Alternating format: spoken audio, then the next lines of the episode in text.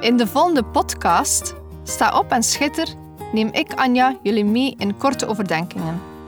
Als christenvrouw, moeder en echtgenote wil ik bemoedigen en aansporen om op te staan en te schitteren.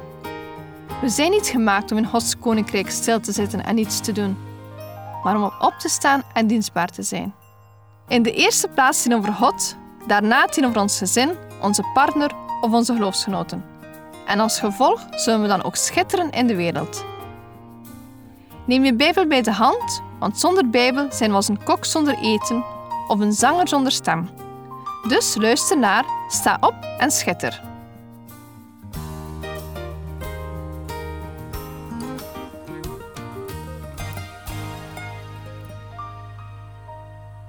Vandaag wil ik met jullie kijken naar wat God in de Bijbel schrijft over mieren.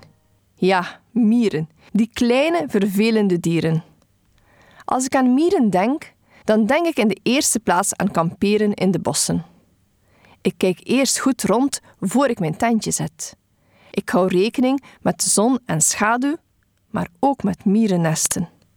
Ik wil mijn tent absoluut niet op een nest zetten. Eenmaal de tent gezet is, is het nog opletten dat ik geen zoetigheid laat rondslingeren, want dat kan voor ongewenste overlast van mieren zorgen. Ook denk ik aan mijn huis en tuintje. Ook daar maken ze overal hoopjes zand en op het voetpad zie ik wel eens dat ze ervoor zorgen dat tegels verzakken. Ik kan me ook nog goed herinneren toen ik tiener was. Ik lag thuis graag in het gras, maar de mieren kwamen mij kriebelen.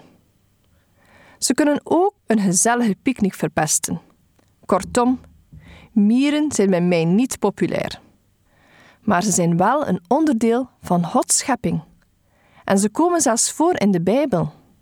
Laten we even in spreuken gaan kijken. Ik lees voor uit de herziene statenvertaling. Spreuken 6, vers 6 staat: Ga naar de mier, luiaard. Zie zijn wegen en word wijs. Hoewel hij geen aanvoerder heeft, geen leidinggevende of heerser, maakt hij zijn eten gereed in de zomer. Verzamelt hij zijn voedsel in de oogsttijd. Hoe lang, luiaard, blijft u liggen? Wanneer staat u op uit uw slaap? Een beetje slapen, een beetje sluimeren, een beetje liggen met gevouwen handen? Zo komt uw armoede over u als een wandelaar en uw gebrek als een gewapend man. Ik ging voor deze studie mieren spotten, want ik wou ze op de foto. Dit bleek moeilijker te zijn dan verwacht. Ik kwam tot een eerste bevinding. Als ik een mier wil fotograferen en bestuderen, dan moet ik op mijn knieën gaan zitten. Ik moet mij klein maken om ze te kunnen zien. Alsof God mij op mijn knieën wil hebben, in een nederige houding. Openstaan wat God wil leren via het kleine diertje.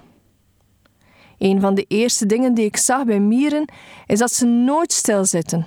Altijd maar lopen ze heen en weer en zijn ze ijverig aan het werken. Nooit zie je een mier aan de kant staan kijken naar wat de andere mieren doen.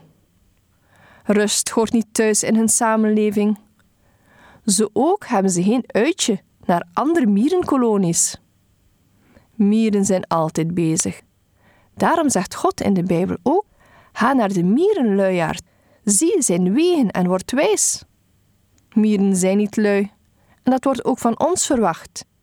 Zie hun wegen en word wijs. Er staat, hoewel hij geen aanvoerder heeft, geen leidinggevende of heerser, maakt hij zijn eten gereed in de zomer, verzamelt hij zijn voedsel in de oogsttijd. Deze tekst spreekt over hoe de mieren geen leider, officier of heerser hebben.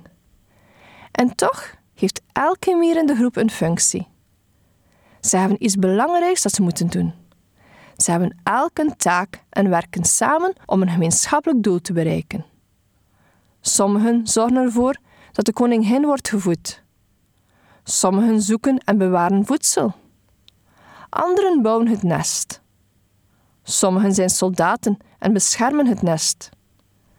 Ze zijn vooruitdenkend en halen in de zomer hun voedsel binnen voor de winter. In deze studie ga ik veel vragen stellen, die je zelf maar eens moet beantwoorden. Vraag jezelf wel eens af waar jij je energie in steekt?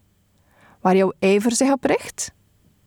Zijn wij vooruitdenkend, toekomstgericht? Zijn we zoals de mieren?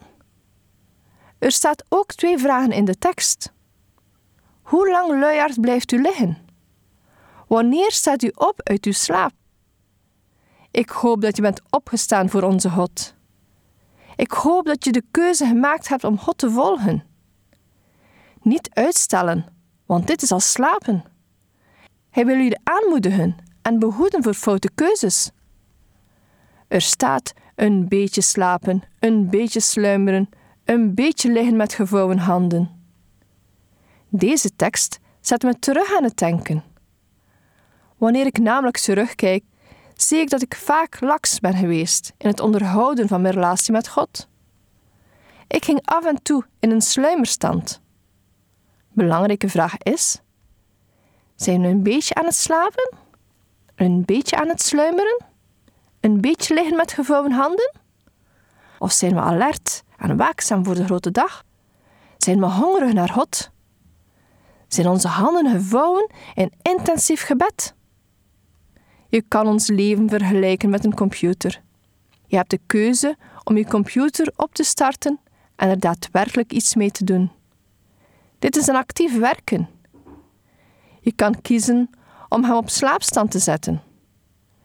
Slaapstand houdt jouw geopende programma's en bestanden bij in het geheugen, maar de rest van de computer valt stil en verbruikt nog weinig stroom. Als je de computer weer activeert, krijg je alles meteen weer te zien zoals je het hebt achtergelaten. Dan hebben we nog de sluimerstand. Die bewaart alles wat je aan het doen was op de harde schijf en sluit nadien af, zodat deze geen stroom meer verbruikt. Als je de computer weer activeert, duurt het langer dan bij de slaapstand om op te starten. Maar je krijgt ook alles weer terug zoals het voorheen was.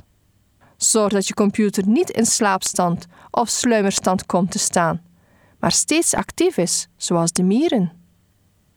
We hebben ook gelezen: Zo komt uw armoede over u als een wandelaar en uw gebrek als een gewapend man.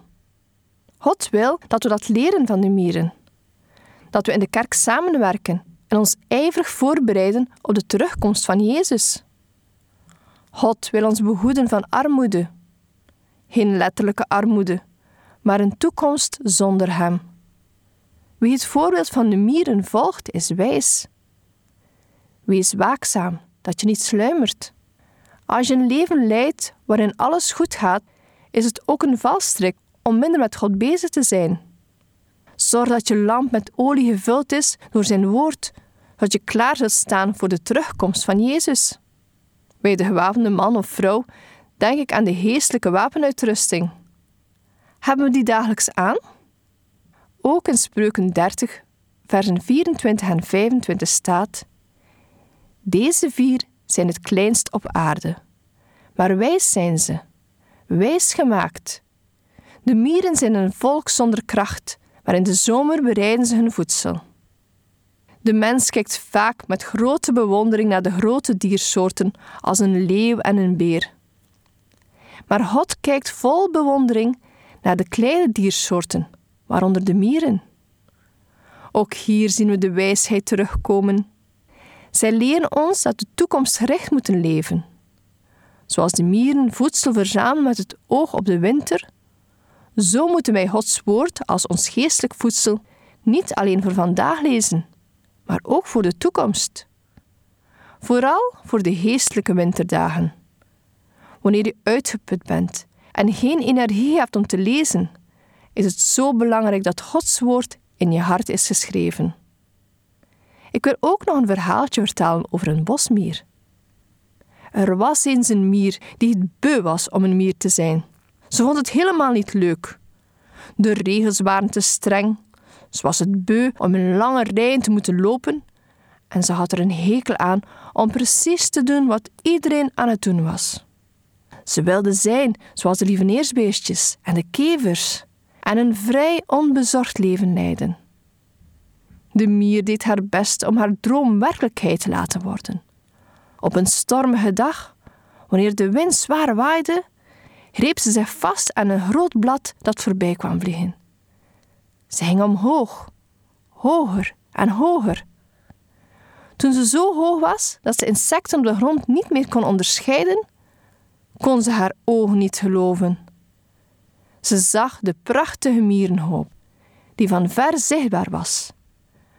Er was geen spoor van andere nesten. Er was alleen de mierenhoop. En de mier realiseerde zich dat er precies die regels waren geweest: de zelfopoffering, de gehoorzaamheid en inspanning van alle samenwerkende mieren die hen in staat hadden gesteld iets te bouwen. Ja, iets te bouwen dat zoveel groter was dan enig ander insect had verwezenlijkt. En tenslotte voelde ze zich erg trots om een mier te zijn. En zo kwam ze met alle pootjes terug op de grond. Soms voel je als mens ook klein en onbenullig. Weet dan dat je in Gods ogen dit niet bent. Je bent uniek en hebt een doel. Ik las onlangs het volgende. Grote dingen komen vaak in een klein pakje.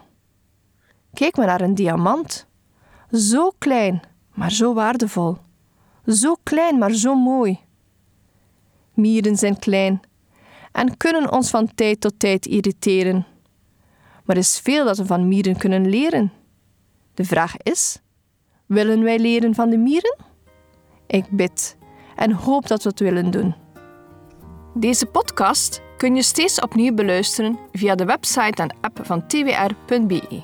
Als je deze aflevering leuk vond en je wilt de podcast helpen ondersteunen, deel hem dan met anderen. Heb je gebed nodig of wil je reageren op deze uitzending? Zend dan gerust een mailtje naar anja.twr.be. Bedankt voor het luisteren.